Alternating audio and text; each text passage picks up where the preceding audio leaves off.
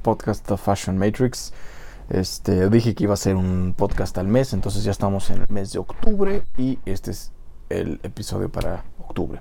Y por supuesto, pues, ¿de qué creen que voy a hablar? De Halloween, por supuesto. Sanguine, Halloween, Día de Muertos, ¿no? Que aquí muchos piensan que se celebra, o se celebra el, Día de Muertos a partir del primero de noviembre y el segundo de, segundo de noviembre, pero realmente viene de, tiempo atrás, desde el 30, por ahí de, mediados de octubre, digo, no se sabe bien porque ya sabes que el, el calendario cambia, ¿no? No, no tenemos un calendario específicamente así súper específico y súper acertado en el cual lo que antes, las fechas que antes utilizaban, pues no son las mismas de ahora, ¿no? Va, va cambiando por la posición de los astros, eh, el eje de la Tierra también se va moviendo, etcétera, etcétera, etcétera. Hay cosas que tomar en consideración. El punto es, de lo que quiero hablar, de Halloween. Quiero hablar de varias cosas. Para empezar, yo creo que esclarecer un poquito lo que significa. Halloween es una... es una festividad que se inició en, en, América, en Estados Unidos, en Norteamérica, pero que venía traída desde Europa, ¿no? Hollow Days, que es el, eh, pues como Hollow, como de, miedo o algo así, pero realmente viene de una tradición que se ha celebrado en casi todas, si no es que en todas las civilizaciones más importantes del mundo, desde los chinos, los indoeuropeos, este, y por supuesto aquí en América también. Y lo que a mí me sorprende es cómo es posible que todas estas culturas comparten estos mismos días para decirnos lo mismo.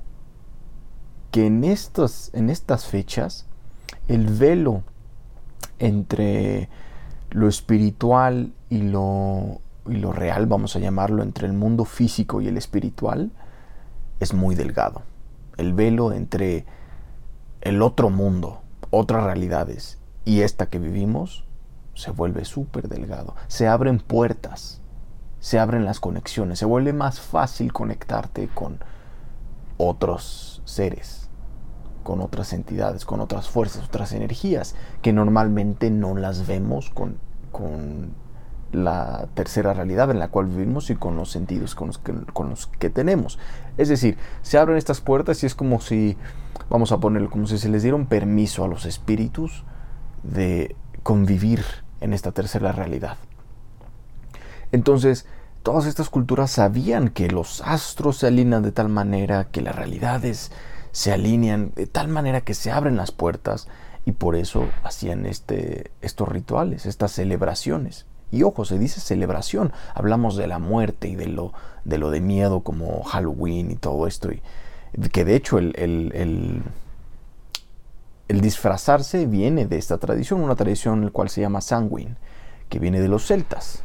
Es pagano, muchos creen que viene del Wicca, pero el Wicca es relativamente nuevo. La Wicca, que es un tipo de, ¿cómo llamarlo? Filosofía, un tipo de estilo de vida, que es de brujo o de, brujería, que viene de Europa, viene derivado de los celtas, del, del druidismo, de los druidas, y es relativamente nuevo. Pero si tú te vas a las raíces, realmente vienen de las creencias celtas, de los druidas, la, cosmovisión espiritual de los druidas. Y pues, la, ¿por qué se, se arreglaban sus casas de tal manera así un poquito como tétricas y porque ellos se disfrazaban? Tiene que ver porque como se abren estas puertas, tanto para bien como para mal, acuérdate de la, la dualidad, o la, ley de la polaridad, pues invitas a todo tipo de espíritus. Y se creía que si tú te disfrazabas de tal manera que asemejaban a estos espíritus, pues un poco malévolos, por así decirlo, que no tienen tu mejor interés de por medio, te confundían con uno, como uno de ellos. Te hacías pasar como un demonio más, como un espíritu maligno más, y entonces te dejaban en paz. Fíjate qué interesante, ¿no? Y de ahí se hizo esa tradición en toda Europa, desde Celtiberia, ¿no? Los celtas en, la península ibérica, que de ahí pues venimos nosotros, los mexicanos, los mestizos. Y por supuesto aquí también, aquí también se celebra eso. se celebraba más bien y se sigue celebrando el Día de los Muertos. La muerte fue, fue algo crucial dentro de los pueblos prehispánicos. Mictlantecutli se le decía, ¿no? El Señor de la Muerte. Incluso hoy en día todavía hay gente que venera a la Santa Muerte. Y muchos extranjeros se quedan como, ¿por qué carajos vamos a, a, celebrar a la muerte? ¿no? Es como muy, muy extraño para ellos. Y pues realmente no es tan extraño porque si tú ves nuestra historia, la muerte siempre ha formado parte de nosotros. No nada más del pueblo prehispánico, sino en general. Porque es esa transformación. La muerte no necesariamente tiene que ser la muerte como se nos ha dicho en, la, filosofía o en la cosmovisión, en la religión judeocristiana, que es algo que tenemos que evitar, que es algo que tenemos, es un duelo, que tenemos que llorarle, que tenemos que no hablar de eso y, y pues no, realmente no, es una fuerza transformadora. Yo diría que dentro de nuestra vida hay diferentes tipos de muertes. La muerte no necesariamente es como algo pues que en donde tu cuerpo físico deja de existir. Para empezar, ni siquiera dejas de existir. La muerte uno piensa como si fuera el fin, y no es el fin, es el principio de algo nuevo. Es el transmutar cosas viejas para darle paso a algo nuevo. Así es como veo yo a la muerte y así es como muchas culturas prehispánicas y culturas antiguas eh, pues veían a la muerte y le invitaban porque sabían que lo único, lo único que tenemos de cierto y de, certero en esta vida, mira, podemos decir lo que queramos acerca de la espiritualidad y escuchar mil y un putos podcasts, esto y aquello, no, pues que los chinos decían esto, no, pero los egipcios aquello, no, los griegos esto, y los celtas aquello, y los mexicas, bla, bla, bla. Lo único que realmente podemos estar de acuerdo todos como seres humanos es que nos vamos a morir, ¿no? Incluso en el, en, en, el sistema yogi no lo llaman muerte, le dicen el tiempo se le acabó. El tiempo en esta tercera, tercera realidad, que es la Matrix, en, en, este, en esta realidad virtual, se acabó. Como digamos, estás jugando un videojuego y se te acabó el tiempo y pues tienes que volver a iniciar porque no hiciste lo que tenías que hacer o terminaste el nivel y pasas al siguiente nivel. Digamos que es como eso, como un videojuego. Y fíjate cómo todos pues estaban de acuerdo en una sola cosa, que todos vamos a morir. Entonces, evitar hablar de esto o no, o hacernos como mirar hacia el otro lado, darle la espalda a esto, no nos ayuda en nada. Es hacernos idiotas de algo que tenemos siempre a nuestro lado. Podemos morir en cualquier momento. Entonces yo creo que una forma no mórbida y no, y no del lado negativo, sino una forma para realmente vivir nuestra vida es recordar que nuestro tiempo es prestado y que en cualquier momento nuestra vida es muy frágil, súper frágil. Hay mil y un formas en las cuales nos podemos morir y nunca vamos a saber cómo nos vamos a morir, ¿no? Pero lo que sabemos es que nos vamos a morir. Y recuerda que si tú tienes una buena relación con la muerte, no necesariamente que la veneres, digo, depende de cada quien, de la cosmovisión y la cosmogonía de cada quien, pero tener una relación sana, saludable con este concepto de la muerte, de transmutar, de la transformación. ¿no? Entonces, pues mira, todas estas, estas, estas fechas, nuestros ancestros sabían que eran importantes porque se conectaban los dos mundos, el mundo de la muerte y de los muertos y los espíritus, con nuestro mundo, con esta realidad en la cual vivimos. Entonces, como tenían un cierto respeto ante estos temas, hacían rituales, hacían una celebración en la cual eh, hacían, este, honraban a, los cuatro a los cinco elementos, ¿no? El aire, el fuego, el agua, la tierra y el espíritu, el éter, todo en conjunto.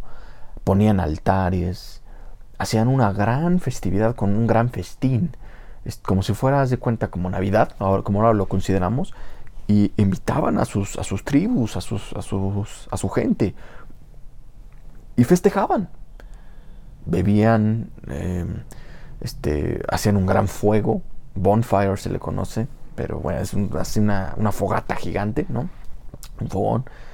Y ponían un, dentro de la, la, mesa, el tablón donde estaba la, el festín, siempre ponían un lugar o varios lugares, dependiendo de, de qué tribu, pues, ponían lugares a sus seres queridos, ya, ya fallecidos. Entonces se parece un poquito a la festividad del Día de los Muertos, ¿no crees? De los mexicanos, en donde también, como en todas las pinches culturas, digo, mientras más creces, mientras más te despiertas, mientras más desconectas de la Matrix, más te das cuenta de las similitudes y lo similares que son todas las, culturas. Ninguna es mejor, ninguna es peor, todas venimos de lo mismo. Los egipcios ponían a, a sus faraones y a sus seres queridos, al igual que los celtas, les ponían este, objetos que ellos utilizaban ponían objetos que ellos utilizaban antiguamente, ¿no? mientras estaban vivos, y también objetos que tenían que utilizar para el proceso de llegar a la siguiente realidad, porque era, era un camino. ¿no? Por eso está el libro de los muertos, con los egipcios, los huetlatolis, en donde se, se, comentaban ahí en los códices este, de prehispánicos que se iban a los nueve niveles de la muerte y que duraba cuatro años el llegar al siguiente nivel, digamos lo que nosotros conocemos como cielo, pero realmente el cielo no, existe per se, como no lo cuentan, y, era una, una, travesía, pues, una aventura en, donde el famoso este, perro Xoloscuincle nos, nos llevaba o nos lleva al, a uno de los niveles para empezar nuestra travesía. Y en otras culturas también se creen, por ejemplo, con los Lakota de los eh, indios nativos de Norteamérica, por eso tenían este, animales espirituales, los tótems, y también los celtas, en el cual tu animal te acompañaba, por ejemplo, el búho, el búho es el acompañante eh, de la muerte, ¿no? En fin, en, este, entre otras muchas cosas. Y pues a mí me sorprende ver cómo, cómo estos patrones son tan similares y por eso es bien importante, pues número uno, honrar a tus antepasados. En estas fechas es una excelente ocasión para reconectarte con tus antepasados, para pedir visión, para pedir guía. Ojo, cada vez que hagas algún tipo de ritual, cada vez que quieras conectarte y sobre todo ahorita en estas fechas, en donde lo espiritual, tus guías espirituales y todo esto pues está muy latente, está muy vibrante, siempre tienes que preguntarte por qué. Tienes que tener bien definido, o al menos tener una idea del por qué haces las cosas. Tener una conciencia, ¿no? Si lo haces nada más porque es divertido, o jugar Ouija porque está divertido, o todo este tipo de cosas, pues es en donde es probable que invites a ciertas energías que no te convienen y que es difícil quitártelas. Entonces, hazlo con un respeto, hazlo con con cierto entendimiento y con un, con un objetivo bien definido, ¿no? Ya si lo quieres hacer para bien, para mal, pues eso depende de ti. Obviamente yo no voy a hablar de moralidades, pero pues hazlo yo diría para crecer espiritualmente, para tener una visión, para ser una mejor versión de ti mismo, para entender tu lugar en el mundo un poco mejor. Entonces hay muchísimos rituales que puedes hacer. Yo siempre recomiendo que festejes, que festejes esta idea de que la muerte viene en estas fechas y, y no tiene que ser algo malo. Es una buena ocasión para dejar morir actitudes que a lo mejor ya no nos sirven, relaciones y amistades que a lo mejor ya no tenemos y que ya no nos funcionan. Simplemente dejar ir ciertos aspectos de, nosotros para traer, para renovar. En los celtas este es, es, el fin del año, ¿no? Es el fin del año. Digamos que tienes la oportunidad de hacer tus, tus deseos para el año nuevo. para los celtas ellos creían que era el inicio del invierno, entonces iniciaba el otro año. Este es el, final de, la, de las, ¿cómo se dice? De, de las cosechas, ¿no? Entonces iniciaba un año nuevo, por eso el fin del año, el, el Samhain, que se escribe Samhain. Y pues es bien interesante todo esto y yo te digo que te reconectes, hagas esto como consciente de, bueno, voy a dejar y voy a dejar pasar ciertas, ciertos aspectos acerca de mí y voy a, invitar cosas nuevas que vienen en, mi vida. No solo eso, sino también voy a conectarme con mis antepasados. Es un buen momento para conectar con, con mis guías espirituales, con mis tótems espirituales. Y es un buen momento para conectar y te digo festejar. Así como el Día de Acción de Gracias, como Navidad, haz un festín, invita a tus amigos y deja un plato para esa gente que ya no está con nosotros, pero que vienen. Una vez que terminas eso, una buena forma es ofrendar. Las ofrendas siempre son buenas, siempre son buenas para, pues sean seres espirituales o para la naturaleza, incluso para animales. Entonces, toda esa, esa, comida que pusiste, ese plato que pusiste, no lo deseches, ponlo en la naturaleza y que el ciclo continúe. ¿no? De esto se trata esta, esta, estas festividades, de que el ciclo continúe. Y poner tus, tus altares también para, como tenemos nosotros las, las creencias prehispánicas y que todavía siguen bien vivas aquí en México, que ya son pues mundialmente famosas por, por ciertas películas, ¿no? Como Coco o incluso James Bond. Pues es padre para, para darle oportunidad y, es bonito yo creo pensar que nuestra vida no termina. La energía de, de, de quienes somos no termina, sino continúa. Y podemos seguir entablando ciertas, podemos seguir teniendo conexión con esas energías. Porque esto no es todo lo que hay. ¿no? Entonces es muy padre, es muy bonito. Yo recomiendo que investigues, obviamente si tienes dudas me puedes contactar y, y lo hagas de manera consciente. Ahora el otro tema que, que quería tocar, obviamente son, eh, hablando específicamente de la imagen, es de la, los disfraces, ¿no? Me parece sorprendente cómo en estas fechas la gente se da la oportunidad o cree que tiene el permiso de actuar un poquito más locos, ¿no? Como de, yo diría que son realmente ellos. En este tipo de fechas se disfrazan y se dan la oportunidad de ser alguien más. Porque durante todo el año a lo mejor son una máscara, ¿no? Te pones una máscara y tienes que actuar de cierta manera ante tus suegros, ante tus padres, ante tu familia, ante tu novia o novio, ante tus hijos, ante el trabajo, ante la sociedad misma. Y es un estira y afloja entre que como sociedad se nos, se nos, ¿cómo decirlo? Aplaude el ser verdaderos ¿no? y el ser genuinos y el expresarnos es algo que admiramos como sociedad. Sin embargo, cuando lo hacemos, pues se nos reprocha un poquito, ¿no? Cuando ves a alguien vestido de manera loca, valiéndole madre sin importar la fecha, ¿qué es lo primero que haces? Pues lo criticas, ¿no? Porque es diferente, todo lo que es diferente a ti ¿Lo criticas o le tienes miedo? Es un, es un patrón natural dentro del ser humano que viene heredado desde hace muchísimo tiempo. Pero el hecho de que seamos así hereditariamente o genéticamente no significa que no podamos trascenderlo. ¿no? Todas las limitantes, todas las limitaciones que tenemos como, como humanos podemos evolucionarlas, trascenderlas.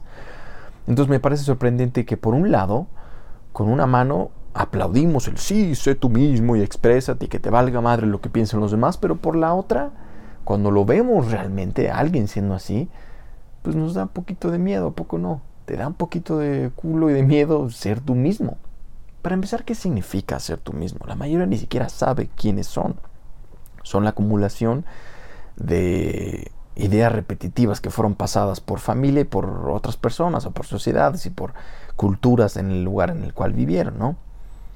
Entonces, en estas fechas me da mucha risa como ver cómo se alocan y son más libres, entre comillas. Y yo diría que es un buen momento para, pues, apreciar esto, apreciarlo y darnos cuenta que no necesitamos de ninguna fecha para ser quienes queremos ser, para poder disfrazarnos, entre comillas, porque finalmente lo que usamos día con día es un disfraz, es un, es un medio de comunicación. La ropa que usamos es una extensión de, nuestra, de nuestro estilo, es decir, de nuestra, eh, de nuestra personalidad. Y personalidad tiene, viene del persona, del, griego, que significa máscara. Y pues sí, son herramientas necesarias para, para funcionar en sociedad, en comunidad. No vas a andar encuerado por todos lados y no vas a romper protocolos, pues porque eso es tener una falta de, pues de respeto, falta de comunicación y falta de entendimiento social, ¿no? De cómo, cómo, cómo, cómo, cómo manejarte dentro de una sociedad o dentro de una interacción social. Y nadie le gusta a los locos, ¿no? Que están ahí, que se pedorrean enfrente de todos, que se sacan, no sé, un, miembro y están ahí, se sacan el pito y andan, hey, qué pedo. es como, oye, güey, está bien que quieras ser tú, pero también hay reglas y las reglas se inventaron por algo. Nada más que hay muchas que fueron impuestas y fueron hechas pues porque le convienen o le convenían a, un grupo muy específico. Y podemos, yo creo, ya hasta, ya, hasta, hasta, diría, doblarlas. No necesariamente romperlas, pues porque hoy ya no funcionan igual. Hay ciertas reglas que, que, que pues ya no aplican igual, ¿no? Los tiempos cambian y, pues nos damos cuenta como, como colectivo como humanidad nos damos cuenta que hay ciertas reglas que son, una mierda, que son una estupidez y que no podemos entender cómo es posible que existan y podemos por eso cambiarlas. Porque nada está escrito en, piedra. Lo único que está escrito en piedra es que nos vamos a morir. Pero lo demás puede transmutarse, puede transformarse conforme a las necesidades de, del colectivo, conforme va evolucionando. Y el mundo, el mundo en sí. Entonces yo creo que es un buen momento para darnos cuenta que, oye, pues a ver, está cagado para empezar, ¿no? El disfrazarte y y pues ser otra persona. Pero al mismo tiempo también, eh, digo, yo creo que como nos ocultamos un poquito con este tipo de fechas, somos como un poco hipócritas, porque no, no nos expresamos o no somos quien realmente queremos ser. Y, toma huevos, la neta es que toma, toma huevos, número uno, en iniciar el camino hacia conocernos y ser realmente quien queremos ser, ¿no? Toma, toma tiempo, es un proceso, y, no es fácil, no, no, o sea, no es algo que en un día, ay, este soy yo, porque hay que, lo primero pues, es quitar muchos estigmas, muchos paradigmas, muchas tonterías y mucho, mucho equipaje que se nos heredó eh, de familiares, te digo, de padres, de sociedades, y lo primordial es quitar eso, de quitar eso, ¿no? Ir quitando toda esa, esa, niebla que realmente, ese equipaje que no es nuestro. Después, pues nos quedamos desnudos y decimos, verga, pues quién soy, si yo pensaba que era esto, pero realmente me di cuenta que no soy esto porque esto fue impuesto, ¿no? Esto, esto se me impuso. Entonces, ¿quién soy? Entonces es un proceso que, que toma tiempo y simplemente iniciar ese camino, pues no es fácil, no cualquiera lo hace y después te das cuenta que tú te puedes transformar a ti mismo. Incluso si fuiste otra persona antes, puedes transformarte. Es el poder del Yani, como le decimos o le decían nuestros ancestros prehispánicos. La fuerza creadora dentro de cada quien. Que tenemos la fortaleza y los medios para crearnos, para crearnos a nosotros mismos y quienes queremos ser sin, sin contar lo que tenemos a nuestro alrededor, en dónde nacimos, qué tipo de familia tenemos, siempre tenemos la capacidad de transformarnos. Entonces, pues no es fácil también, pero nos damos cuenta que cuando eh, tenemos este tipo de festividades, ¿no? este tipo de fechas, algo dentro de nosotros pues se, realza, se ensalza, vamos a decirlo y podemos ser, nos damos el permiso y la sociedad nos da el permiso de ser alguien más. Y nos gusta. ¿Por qué crees que este tipo de cosas, por qué crees que la industria de, de la moda o de los disfraces prolifera tanto? También otra cosa que podemos tomar en cuenta es cuando viajas a otro país, a otro continente en donde nadie te conoce, por alguna extraña razón, que no es tan extraña, pues podemos actuar de otra manera, ¿no? Porque pues hoy aquí nadie nos conoce, puedo ser más yo, puedo hablar de lo que yo quiero, porque aquí no se me va a juzgar Digo que es una doble moral que se ve muy seguido en la sociedad, en la cual se nos aplaude, con una mano se nos empuja a ser, sé tú mismo y a huevo y de lo que tú quieres, sé libre y exprésate, pero con la otra también se te juzga. O con la misma mano a veces, con la misma que se te, se te impulsa a ser tú mismo, con esa misma mano se te castiga por, por ser algo que a lo mejor a veces ellos no querían, ¿no? Vamos a pensarlo tus padres te dicen, no, pues tú puedes hacer lo que tú quieras, es tu vida. Y de pronto dices, no quiero estudiar. O de pronto dices, quiero ser, no sé, rockero, quiero ser youtubero, quiero ser, quiero hacer un podcast y no estudiar, por ponerte un ejemplo. ¿no? Pues si va en contra o si va, deriva un poquito de lo que ellos ya tenían en mente que es tu futuro, pues se van a oponer, ¿no? Va, a haber, va a haber un choque, va a haber una oposición. Y así pasa en muchísimos extractos de la sociedad, de nuestra vida, con, en trabajos, en, la vida misma. O sea, tú simplemente no tienes que irte tan lejos, vete a YouTube y ponte a ver videos de personas que se expresan y cuántos comentarios pendejos y de, de odio existen por gente que simplemente se está expresando, ¿no? Y es algo que, pues te digo que es un poquito doble moral y está jodido, está muy jodido dentro de la sociedad. Yo digo por eso que analicemos bien, conscientemente, por qué hacemos lo que hacemos y qué carajos estamos haciendo. Conscientemente, no dejarnos llevar por lo que está pasando como ovejita, que es algo, que el, suena repetitivo, pero en cada episodio dentro de mi podcast hablo de lo mismo, pues porque es lo que está bien latente, es lo que está en el, en el día a día, ¿no? En nuestro pan de cada día. Yo siempre tomo estas, y a mis, estudiantes, a mis estudiantes se los digo también, tomo estas, estas festividades, estos rituales, estas fechas para honrar esa parte y para ir dejando, iba a decir matando, pero suena a lo mejor muy dramático, ir dejando ir ciertos aspectos de nosotros que no nos funcionan. ¿Cómo puede ser eso? El que nos importe tanto el querer encajar, el querer encajar, el querer pertenecer, yo diría que te preguntaras qué vale más. Tu salud mental, tu, tu propia expresión, tu propia voz, tu esencia, o el pertenecer a un grupo que a lo mejor al final de cuentas no le interesas, no, le importas. En mi experiencia de vida, a mis 31 años, 30, ya casi 31, me he dado cuenta, y esto lo dicen todos los sabios, que realmente estás solo. Y no lo digo de un modo negativo, sino esta experiencia de vida es propia, única de cada quien.